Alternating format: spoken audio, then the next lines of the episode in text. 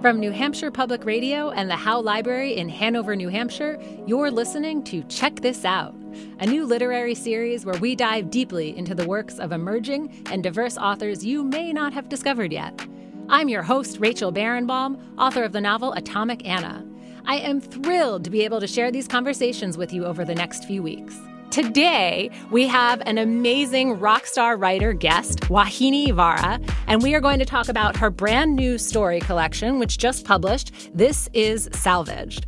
So, Vauhini is a very special guest for me personally because when I started out as a fledgling podcaster, one of my very first guests was actually Andrew Altschul, her husband. And then I actually had Vauhini on for her debut novel. And both of them were so patient with me when I was learning the ropes and trying to be a podcaster. Now it's been a while, and I've been picked up by the Howe Library and NHPR. And I get to have Vauhini back on to talk about her debut short story collection. This collection actually sold with her first novel, which was a finalist for the Pulitzer Prize. It was called The Immortal King Rao and it was unbelievable. If you haven't read that book yet, I cannot recommend it enough, just as I cannot recommend this short story collection, This is Salvaged, enough either. Vauhini, welcome to the show. Thanks so much for joining us today. Thank you to New Hampshire Public Radio for having me. So much fun to see you again. So, my very first interview with Andrew Altschul, Vauhini's husband, was actually in the written form because I started out doing this series as written interviews. And then I realized no one was reading online anymore. And I was getting a lot more attention when I was recording podcasts. So, I switched over to recorded interviews with authors. And Vauhini was one of my very first recorded guests for the podcast. What I love about this book of short stories, This is Salvaged, and why I ask you to come back for this debut is because these stories are pretty much in 20 page chunks. So it's very readable, right? I could be sitting waiting for the T in Boston, which is our subway, right? And I can read a whole story or whatever. It's always good to have a book like that around. But each of these stories is entirely different. You took me into a new world and new characters with each story, but all of them gave me a glimpse into a person's life when they were at their lowest. There wasn't polish, there wasn't hiding, there weren't excuses. You weren't trying to write a happily ever after. You just gave us a raw look at situations that might be easy to pity.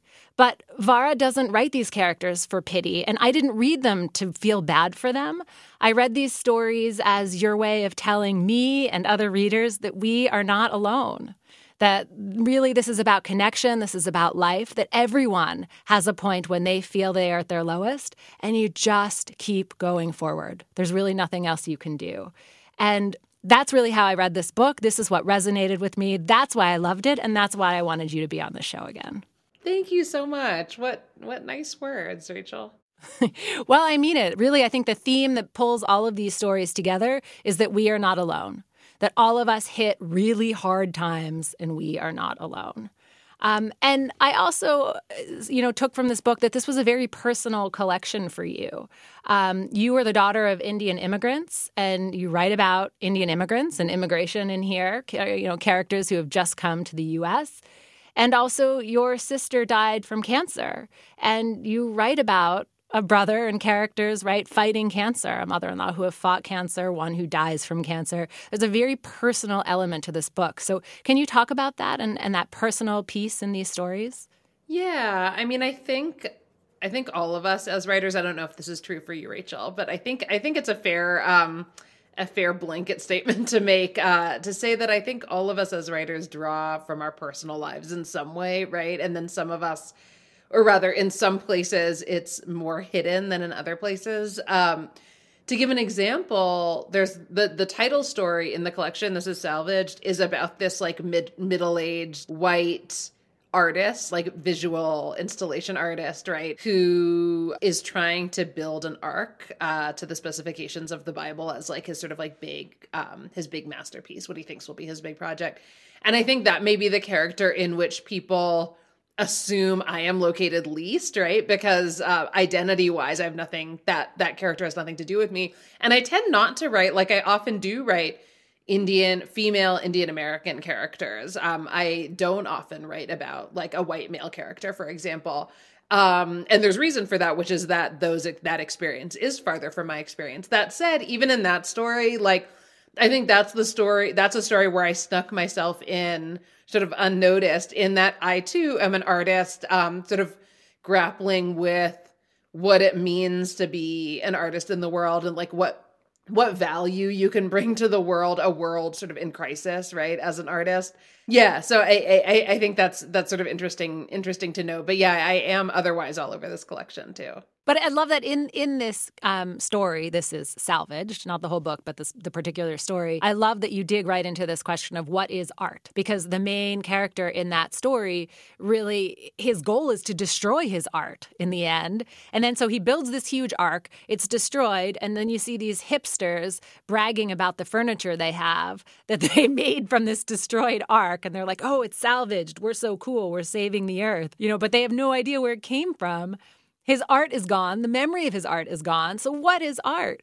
Again, why are we writing? Yeah, I love that question. I mean, I think to the extent that I that my vision maps to the vision of the character in that story, Marlon, right? I think like the the intersection is this place in which um both he and I, and I, I think many of us are, as artists, right, are like just trying to produce something that conveys like something about what it is like to be alive, right? Um, whether that's through like high concept installation projects, right? Or through a short story or a novel. Um, I think the the the artist in my story has a probably has like a somewhat more nihilistic vision of the world um, than I do. But that said, you know, going back to your first question, like I think I think one of the things that fiction can do for us as writers, like the sort of self-serving thing that it can do is like allow us to play out like what might be these these visions that we share as well, but in some marginal way. And we can kind of blow it up and say, what would it look like for this to for this to sort of be the entirety of it, right? The entirety of the way of the way an artist views the world. But to speak to your question more broadly, um, I don't know. I mean, I tend to think that there's nothing art needs to be doing beyond itself, right? Beyond existing as it's for its own sake. I don't expect art to change the world. I don't expect art to make us more empathetic toward one another. Like all of those things. Like I, I think we make these arguments in the humanities, right? Because we're trying to get uh, college students to take humanities classes. We're trying to get people to buy books, right? Like, I think those kinds of arguments sometimes exist within like the marketplace for our work.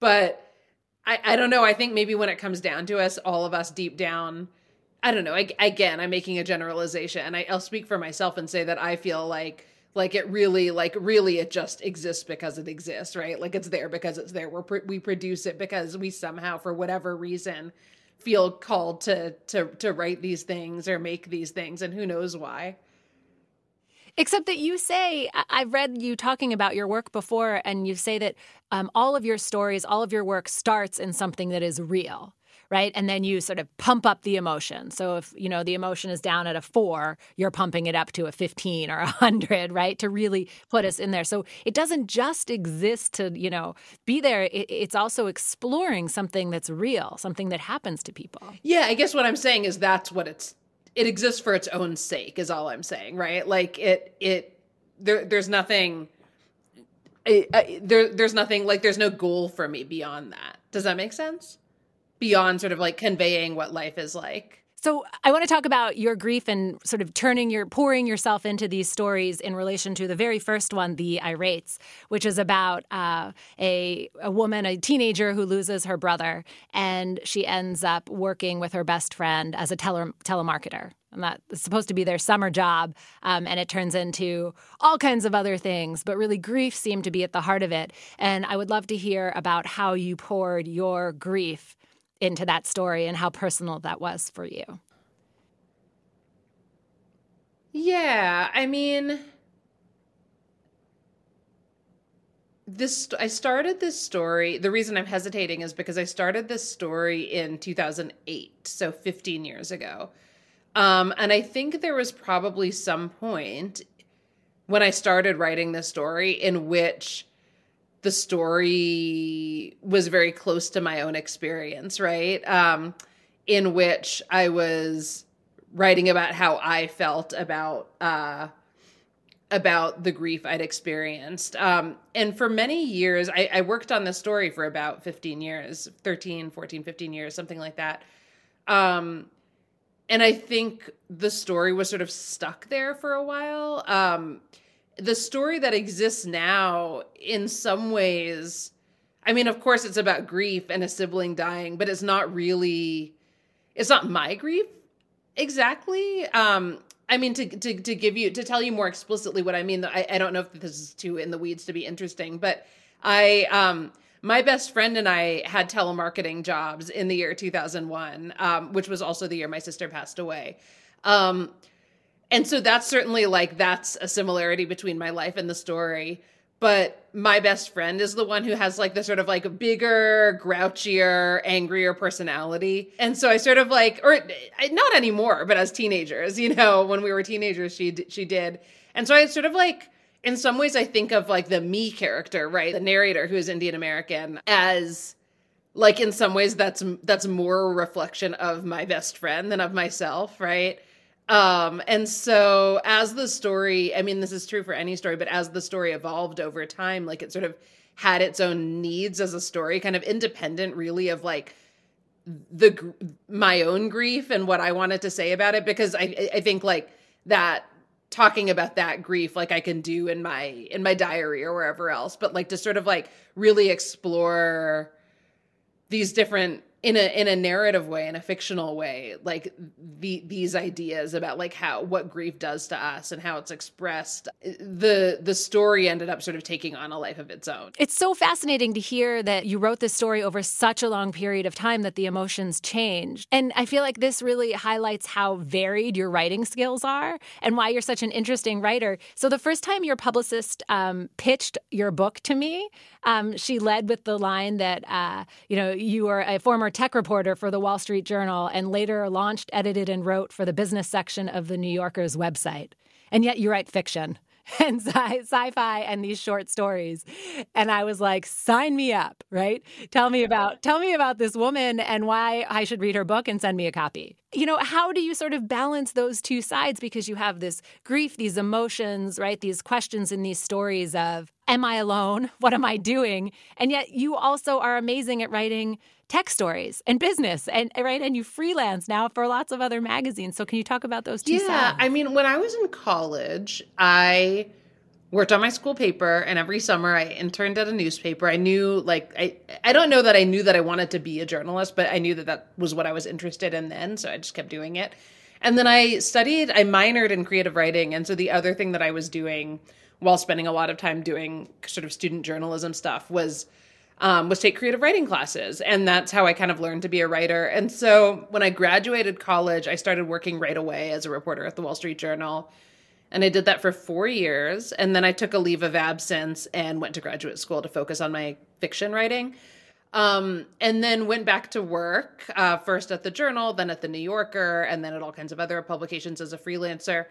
And that whole time I was working on fiction and like publishing stories here and there, but I hadn't I, I didn't publish a book until until last year, and so um, you know, I I know a lot of writers, and my husband Andrew, who you mentioned, is one of them. Who you know they wake up every morning and and they write, um, and they really have a routine about it. And I have never been that way as a writer. Um, I've usually not have had jobs that sort of facilitate that particularly easily because I until recently I always you know was working 40 or more hours a week doing the things that paid the bills rather than uh rather than writing. And so I always had to sort of tuck it into like before my kid was born into weekends or after he was born. You know he the year he was born was the year I started to freelance. So that's when my my um my uh schedule opened up and and allowed for me to to sort of like fit the writing in more effectively. Um and so it's always you know i've had sometimes like years at a time when i'm not working on on fiction um i think that's part of the reason it's a little deceptive to say my novel and my story collection both took like 13 plus years because it's not like I was like waking up every morning for all of those 13 years and trying to work on these books. And so, yeah, that's the kind of kind of writer I've I've been. But even when you're not writing, you're writing, right? They're still with you.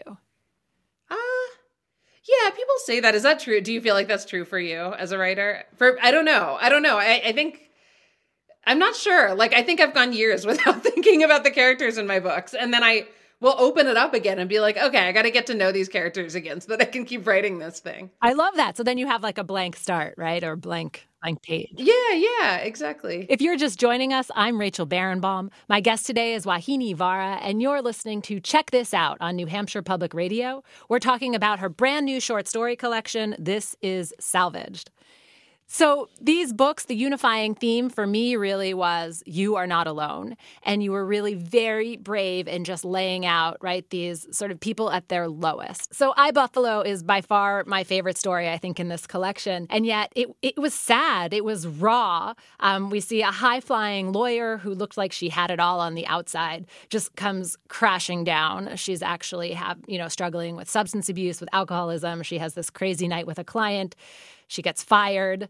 Um, and then she's, you know, we see her in these blackout drunk moments. And um, all of a sudden, her sister calls and says, I want to come visit. And so her sister is going to come over with her niece, with her husband. They're going to spend the night. And the protagonist, Sheila, is a little bit worried because there's a horrible smell somewhere in the apartment and she can't find it. And so she's trying to cover it up. And she knows it's because she threw up somewhere and she can't find it right? Talk about the lowest of the low. she can't remember. So could you just read this section for us? Now Mara spoke again. Sheila, seriously, what's that smell? Priya and Sam turned to look at me, and I stood to clear the table, making a noisy pile of the plates and then going to the sink to slide the scraps into the garbage disposal. I could feel pinpricks under my arms, and I wondered if I was visibly sweating. What? I called out from the sink. But even as I spoke, I knew I sounded stupid. I had to confess. The smell? I called, still standing there. Then I returned to the table and added like it was nothing. I threw up somewhere. Oh, Sheil, Priya said. I didn't know which was worse her passive aggression minutes ago or her pity now. I don't know where it is, I said, feeling smaller than the smallest person ever to have existed. It's weird. Oh my God, what a moment, right? Can I like that is just so hard to to you know see this unfolding, and yet you don't blink and you don't pull us back, right? You pull us right into this moment. So I would love to hear you talk about how you got into that moment and how you looked at that character.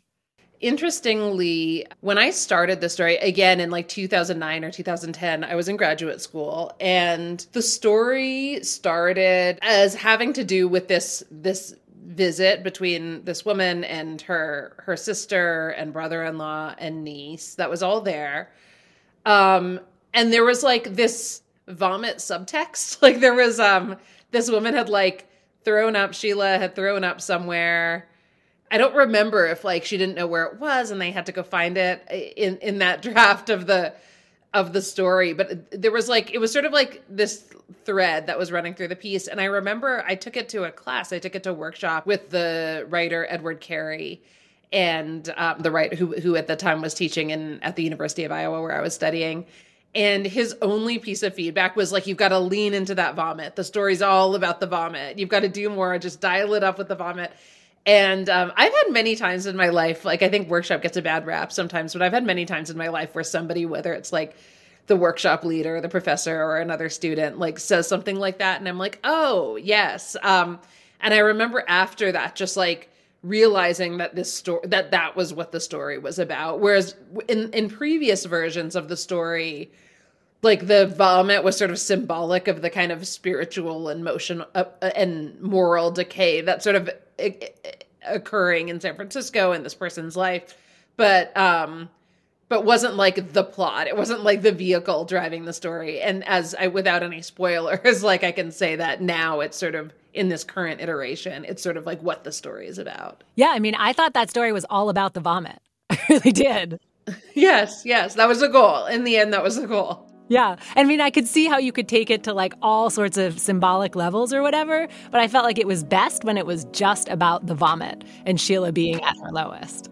I'm Rachel Barenbaum. You're listening to Check This Out on NHPR. We're going to take a short break. We'll be back in just a moment with my guest, Vauhini Vara. We're talking about her new story collection, This Is Salvaged. Stay with us.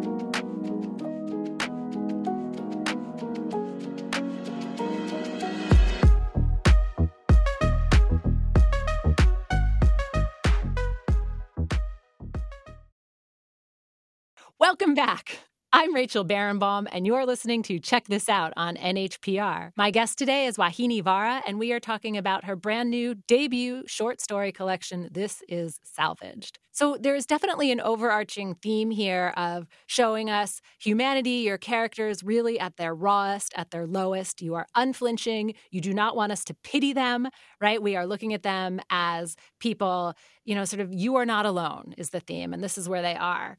Um, and one of the ways I thought that you really showed us that theme and did it so well was you focused on girlhood and a lot of sweat there was a lot of primal, right? Primal sort of associations or descriptions of sweat. You talk about women's nipple hair and labial sweat and sweat behind the knees, right? These are all very visceral um, descriptions and and ties to hormones, right? You really lay it out there.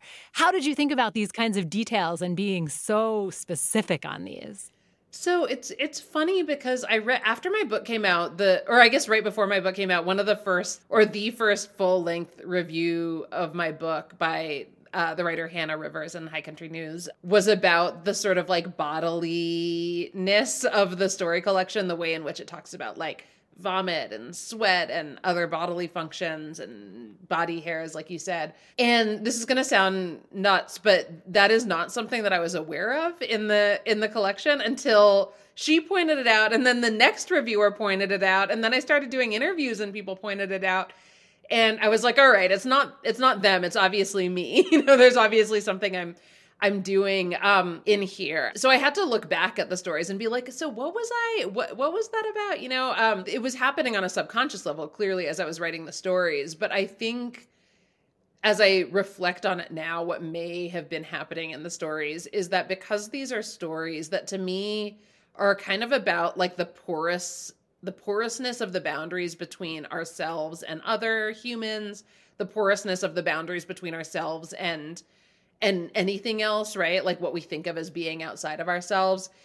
I think it then follows or it makes sense again on a kind of symbolic or um or subconscious level for subconscious for me and symbolic in the context of the stories um for these these aspects of ourselves that sort of are both of us and not of us to be prominent right like like the vomit that comes from us but then is no longer within us and but is somehow still a reflection of us right? Um or or the sweat that we excrete. Um so i think i think that's one thing that's one way in which it's functioning. I think also if i think about the specifics of each of the stories like in some of the stories these bodily things are serving different functions i think. Um in the first story, which is about grief and this character's sense of like kind of anger at existing in the world when her brother who has died no longer exists in the world.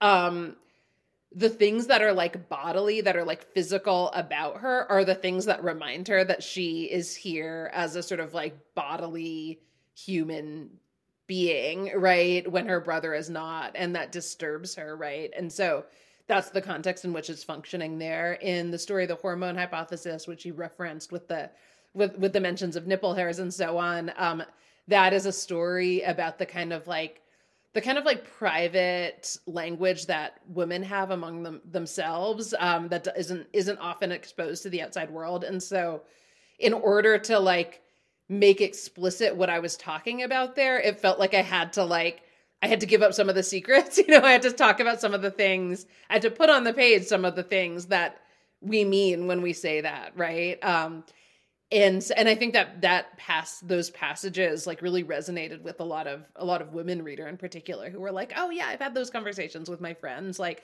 or I've I've I've thought about that on a subconscious level, but like here's somebody putting it in, into words, um, and that was gratifying. Yeah. It's so crazy to hear you say that you weren't aware of all of these bodily functions that were in there because to me I it was I mean that's so crazy. I guess because you were just writing the story and you were just in your characters. Yeah, yeah, I think so. I mean I I, I do think it's the case that I with this book was especially interested in sort of like rendering how life is in as authentic a way as possible and maybe that involves kind of going going there with all aspects of what it is to be human and sort of not holding back which maybe maybe is also partly where that comes from. Yeah. I don't know Um, so I want to dig a little bit more into the hormone hypothesis um, because I I did love that that was you know a conversation between two women basically right? And they're getting to know each other and they're also getting to know these new bodies as they're shifting from you know their younger years to perimenopause to their bodies changing and everything. And you did you laid it all out there. So how did you do that? Did you like practice with girlfriends or like you know I don't know. How did you get that on the page so well That's funny. There's um you know, I have I have really close female I have close friendships with with women. It's been like just something that has been ongoing in my in my life. Um I'm still best friends with my best friends from from high school and from college and from middle school. And so it, it's funny like most of the details in that story come from something real um you know something that i've talked about with female friends or something that i've experienced that i know other female friends have experienced. Um it's funny my my best friend from college texted me and was like i love that detail about how when you go into a bathroom stall there's like the smell that the previous woman left behind which is both repulsive and inspires this kind of fellow feeling with whoever that person was. And i said to her i was like you know, Dana, you're the one who mentioned that, like who pointed that out to me years ago, and it stuck with me. And she didn't remember that, but like I remember this conversation with my friend Dana where she was like, you know, that's that smell, and I was like, oh yeah, that is a thing, and so it made its way into the story, and so uh, you know, a, a lot of the details in that story come from come from that sort of thing. If you're just joining us, I'm Rachel Barenbaum. My guest today is Vauhini Vara, and you are listening to Check This Out on New Hampshire Public Radio. We're talking about Vauhini's brand new short story collection, This is Salvaged. And right now we are digging into themes of friendship and friendship between women and girlhood. And I want to push us a little further into coming of age because we also have friendships between younger girls, but also girls who are making big decisions, right? Should they work for a telemarketing firm? Should they work on a sex hotline? Um, and then also, you know, giving an eight year old the choice to, you know, live with her mom or her dad. Where does she want to go? I mean, these are big choices for young kids that you've put into these stories. So, how did you think about those as you were writing? Yeah, that's a great question. Um, I think in general, I I like to see characters um sort of like exercise agency or sort of like be be in a position where they have to they have to do something or not do something and it feels to them like like something big is in their hands, you know? Um so in the case, for example, of this eight, this girl who's trying to decide whether to live with her dad or with her mom, for example, she's eight, and so in reality, we kind of know as readers, you know, it's more complicated than just, you know, a decision this girl's going to make, right? There are all these other dynamics. There are these the dynamics between the parents. There's the dynamic between the father and his new wife. Um, but for the girl for you know and we all remember this from being kids like she in in her consciousness it feels to her like the weight of this decision is on her shoulders right? And she sort of carries that that weight throughout throughout the story. Um i those moments are are interesting to me you know like they're they're they're upsetting to live through and i'm kind of drawn to like those upsetting those upsetting times. Um in writing fiction. And so i think that's where that's why i gravitate toward them. I, I think while i'm writing those kinds of stories or those kinds of scenes within stories like i don't know that i ever know how it's going to turn out. And so i write them to kind of understand what's going to happen you know yeah, and I love the way you're talking about this because I think this is true that um, there are moments that we remember in our childhood that we thought were big, where we thought we had agency, right? Like, um, you know, the child who thinks that she can choose which parent she's going to live with. But in fact, you know, we can look back with sort of a, a more mature, grown-up lens and say, did she? Did I actually have any choice? right? Like, but and yet that's still a huge moment in the story or in a person's life, right? And you still described it with that weight that the eight year old feels. Yeah, yeah. How did you um, really dig into these sort of these memories, right? I feel like you took me back to what it was like to be an eight year old, right? And and her eyes of like, you know, her mom is institutionalized, so she's going to see her dad and see if maybe that's where she's going to live. And there's a brand new stepmom that she didn't really, you know, expect or I guess um, know was going to be playing such a big part in the visit and maybe her future. So how did you go into that? You know, bring it bring us into that part of the story.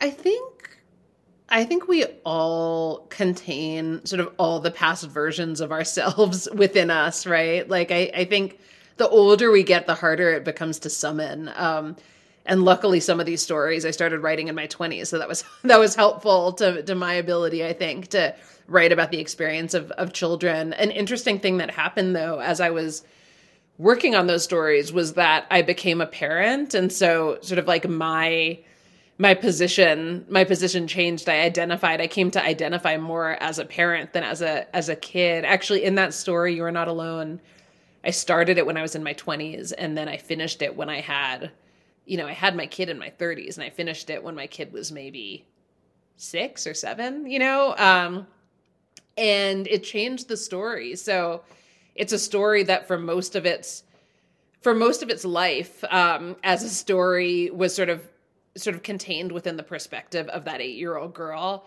And in the current version of the story that's published, there is a shift at some point in which the story sort of considers the perspectives of this girl's father, um, this girl's father's new partner. Um, and that came to the story really, really late, like within the past couple of years, I think, because becoming a parent suddenly made me interested in what those perspectives would be in a way that I think like as a 20 year old, 26 year old, 27 year old, 28 year old person who wrote the first draft of that story, like it didn't even occur to me to be interested in that.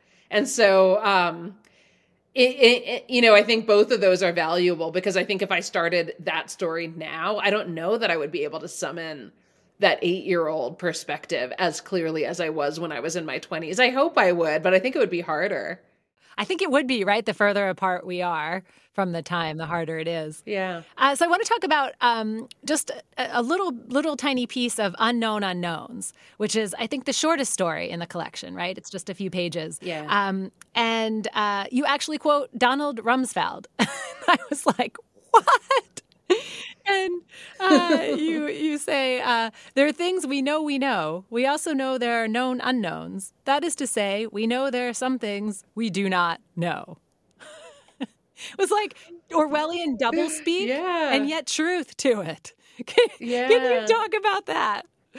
Yeah, absolutely. I'm glad you brought up that line because I think um, so my my novel for people who don't know it is is it's called The Immortal King Rao and it has to do with like if people describe that novel they'll probably say something like it's about capitalism and technology and system it's like a systems novel, right?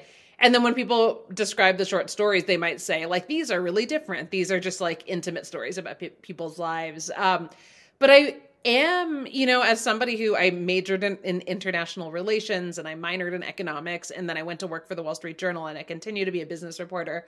Like it's those those the, the sort of systems that influence our lives are very present in my thinking about the the world, and so.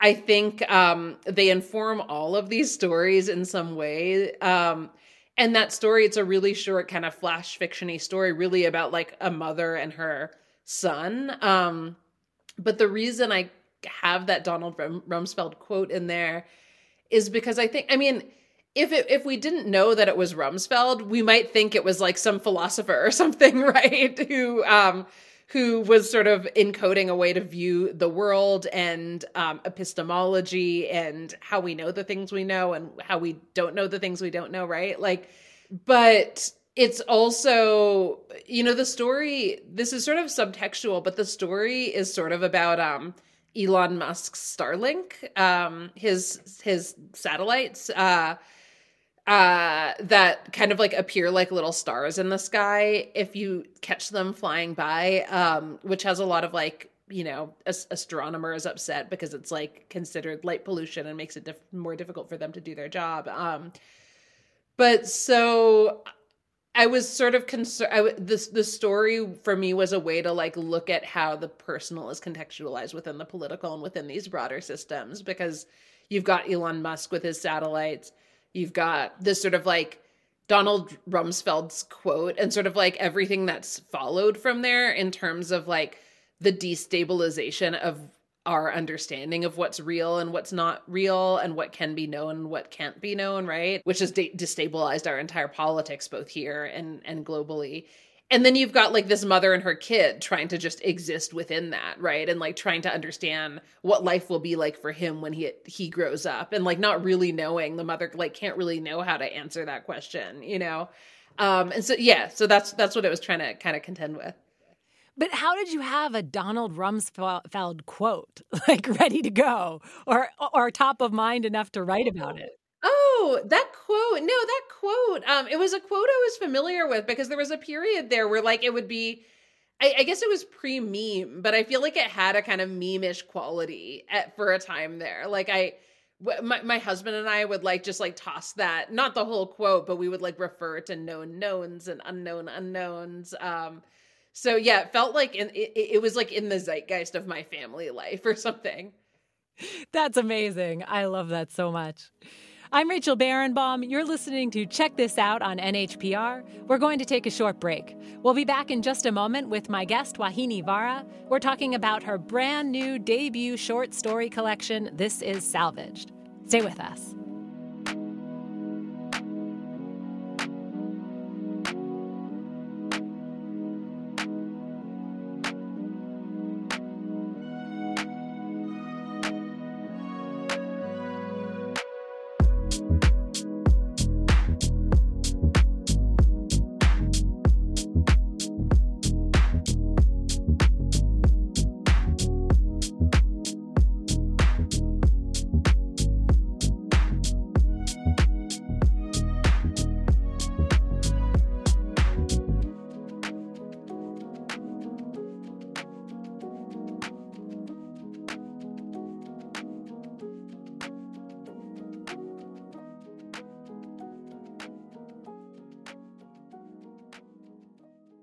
I'm Rachel Barenbaum. You are listening to Check This Out on NHPR. My guest today is Vauhini Vara, and we are talking about her brand new debut short story collection, This Is Salvaged.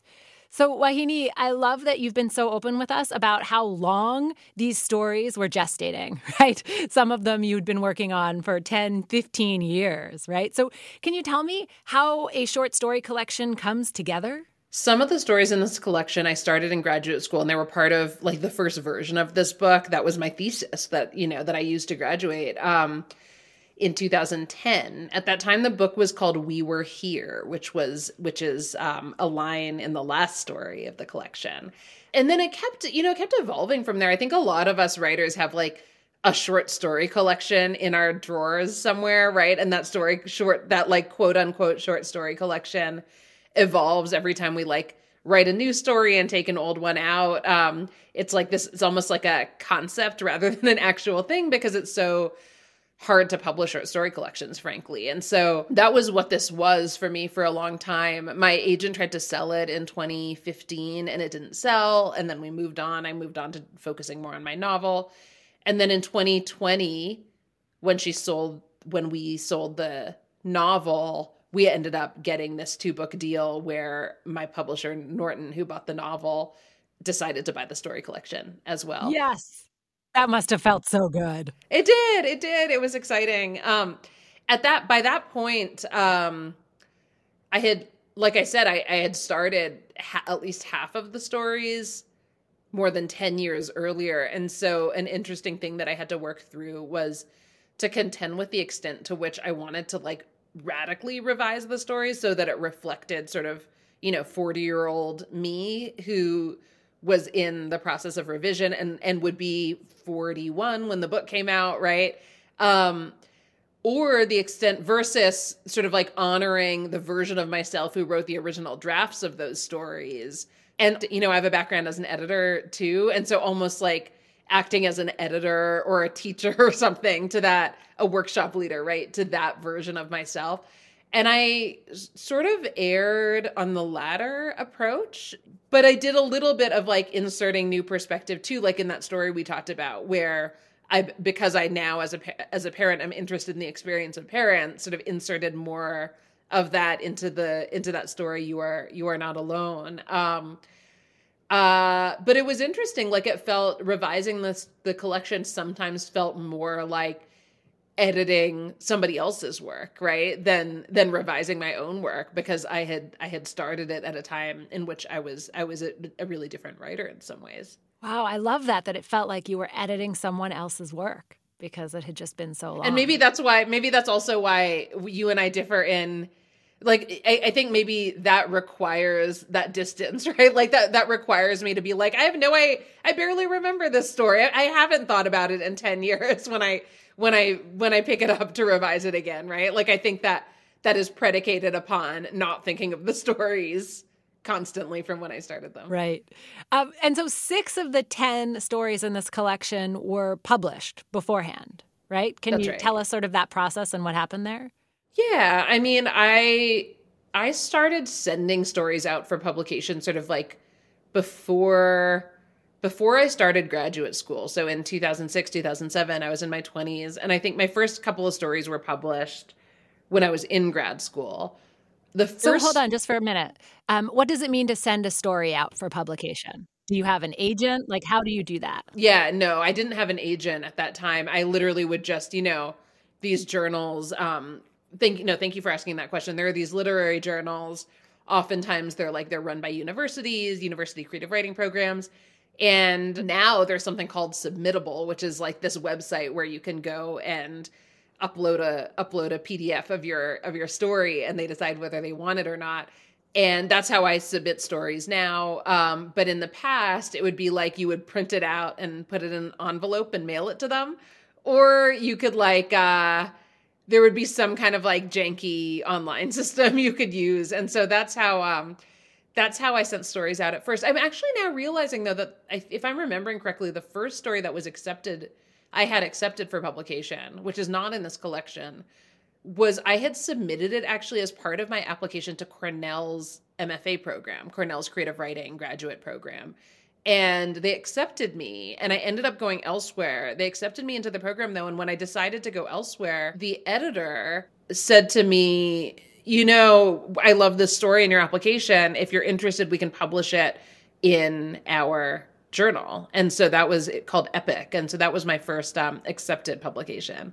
And then i think after that happened that emboldened me to be like oh maybe i can send more things out Wow, that's kind of, that's an amazing fairy tale story, right? Like yeah, you're accepted actually. and we'll publish you. Yeah.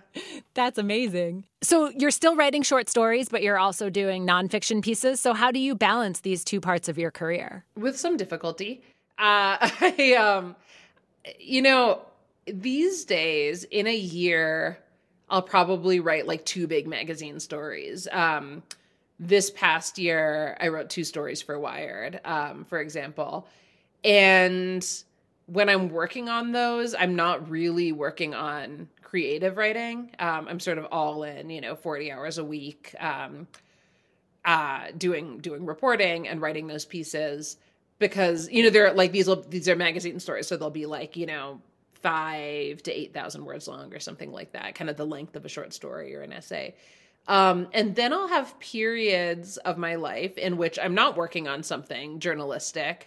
Um, and that's when I will focus on something creative. Right now, I'm working on I'm working on essays. I have a I have a I have an essay collection coming out in 2025 actually, and my deadline is in January, January 15th, and so I'm I'm working toward that right now. Wow, congratulations! Oh, thank you. When did you sell that? Um, I sold it this spring to summer. It was like May ish it but i'd been working on those essays for for a while. But my most recent writing practice has actually been to try to have one day a week on my schedule where i don't do anything else. Like like i don't um i don't do errands. I don't have phone calls. Like i literally have nothing else planned on that day.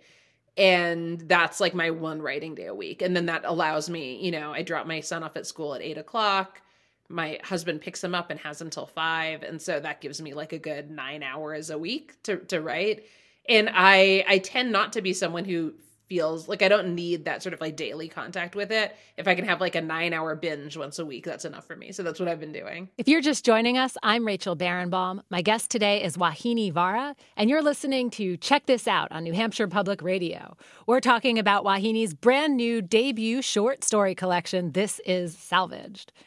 Um, so you do a lot of mentoring and uh, you're really involved in helping bring up new writers, aspiring writers. Can you tell us a little bit about your mentoring? Yes. Um, I am the secretary at a mentorship collective called Periplus. Um, this is a mentorship collective uh, serving writers of color. It's just a group of us. Um, there's no formal organization structure. We don't ask for money or spend money. And we will uh, we're about to enter our fourth year so every year there's there's 50 of us and 50ish of us and every year we we mentor 50 writers and they just join the collective and become part of it amazing and so who organizes it all um, we we all do collectively. Um, I have this sort of as the secretary, I'm dealing with sort of the logistics, and I'm behind the email account and the Twitter account and that sort of thing. But because it's a collective, you know, if somebody has an idea for a panel they want to put together for the fellows or some kind of or if a fellow has an idea for a series they want to run um, they just sort of decide to do it and and email the listserv and, and make it happen. I love that. So any writer of color can apply. Yes that's right. Any writer of color living in the us um, regardless of, of residency or citizenship status Awesome. And it's called Periplus? Yes, P E R I P L U S. So, aside from Periplus, I understand you are also a mentor through the Lighthouse Writers Workshops book project. Can you talk about that? Yes. So, Lighthouse runs this pretty great program in which anybody who has a, a book, um, usually their first book, but it can be your second or third or fourth book, um, can uh, can spend two years with a mentor, and I'm one of the mentors. There there are a number of us um, in a cohort of six writers, uh, finishing a manuscript, getting feedback on that manuscript, and just sort of getting some guidance and mentorship throughout that two year, two plus year, to be honest, process of putting a book together. And a lot of our graduates have gone on to publish their their books, and um, yeah, it's a great gig. I love it. Amazing. So we can check all of this out online, right? Anyone who's interested, aspiring, go check them out. Periplus or Lighthouse Writers Workshops book project. it's a mouthful, but it's totally worth it. So right now you're teaching at Colorado State University, right? What's it like teaching writing? It is interesting because as as you can tell from my answers to some of your questions, I tend to be a somewhat intuitive writing writer. A lot of my writing occurs on a subconscious level and I don't understand what it's doing until like I, am I've been revising it for five or ten years, you know. Um, and so that can make it that can make it difficult to like to to say anything particularly objective about like how writing works or how we're expected to do it. At the same time, I think a lot of us write that way. And so when I'm when I'm talking to students about their work, my goal is not to like try to have all the answers. Um, I, I, mean, and I think this is true of a lot of us who who teach writing, right? Like we're not coming into it trying to have answers about what writing is, which is, I think, what I before I started teaching years ago, I thought write, writing teachers were supposed to do. I realize now that's not that's not the goal. It's more to sort of like help writers deconstruct their work a- after they've sort of come up with a draft or two in the same way that I've learned to do that with my own work, right? To like understand what it's doing and how it can be doing that more effectively. Yeah. And so, how do you think about the difference between writing a short story collection versus a novel? Like, are you writing stories in between working on a larger novel or your essays in between? Or, like, do you just have to put everything aside and go all in on a novel? Ooh, I don't know. I think we're all different, right? I, I'd be curious about how how you've approached it. For me, I, you know, I've written one novel, so I don't even know. Like, I don't know. I can't. I can't pretend to know how to write a novel. I wrote. I wrote that one. It went fine in the end after all those thirteen years. Um, while I was working on it, though, I was doing a ton of. My job was journalism, right? So I was doing a ton of journalism. I was also revising those stories that ended up in this collection. Um, so no, I guess I, I tend not to be sort of single-mindedly focused on one project, but I do have a, a, a, main project at any given time. I love it. You say I've only written one novel. well, that's why you're on the show because you're emerging, right? Thank you. But it was a pretty massive, amazing novel, oh. just as this story collection is. Um, so you think you'll actually write another novel? Like, will you get to that? Yes, I am working on my next novel. Um, I uh, I have started it. I have like a draft ish of it. And that's the next thing after the essay collection. All right, great. So, what advice do you have for new writers? The advice I've been giving lately is to find your writing community um, because I've always written sort of in community with writer friends, with writer mentors, and their understanding of my work has really played an important role in informing my work. Um, and has like enriched my life just as a as a human too and so that's what i i would recommend to any any emerging writer Thank you so much to, for joining me today, Vauhini. Oh, so nice seeing you again. Thank you for um, for all those really thoughtful questions. You have been listening to Check This Out on New Hampshire Public Radio. We are a new series in partnership with the Howe Library in Hanover, New Hampshire. This series was developed in order to dive deeply into the works of emerging and diverse authors you may not have discovered yet. I am thrilled to be able to share these conversations with you and hope that you will tune in again soon. I'll be back in the spring with another eight part series and even more emerging and diverse authors and books that you should be reading. The show is brought to you through a partnership between the Howe Library in Hanover, New Hampshire, and NHPR. Our producers today are Jared Jenish, Megan Coleman, and NHPR's Emily Quirk. The Howe Library Director is Ruby Simon. NHPR's Program Director is Emily Quirk. The show is sponsored by the Jack and Dorothy Byrne Foundation and the Howe Library Corporation. Thank you for listening. Remember to go to your local library and check out the books that you hear about on this show, or go to your local bookstore and buy a copy. Thank you.